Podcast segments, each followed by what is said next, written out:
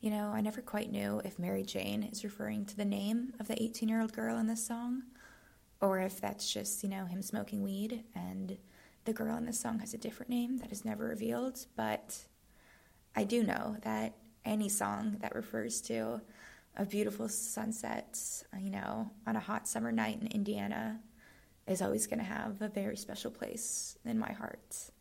And this song is just one of the best.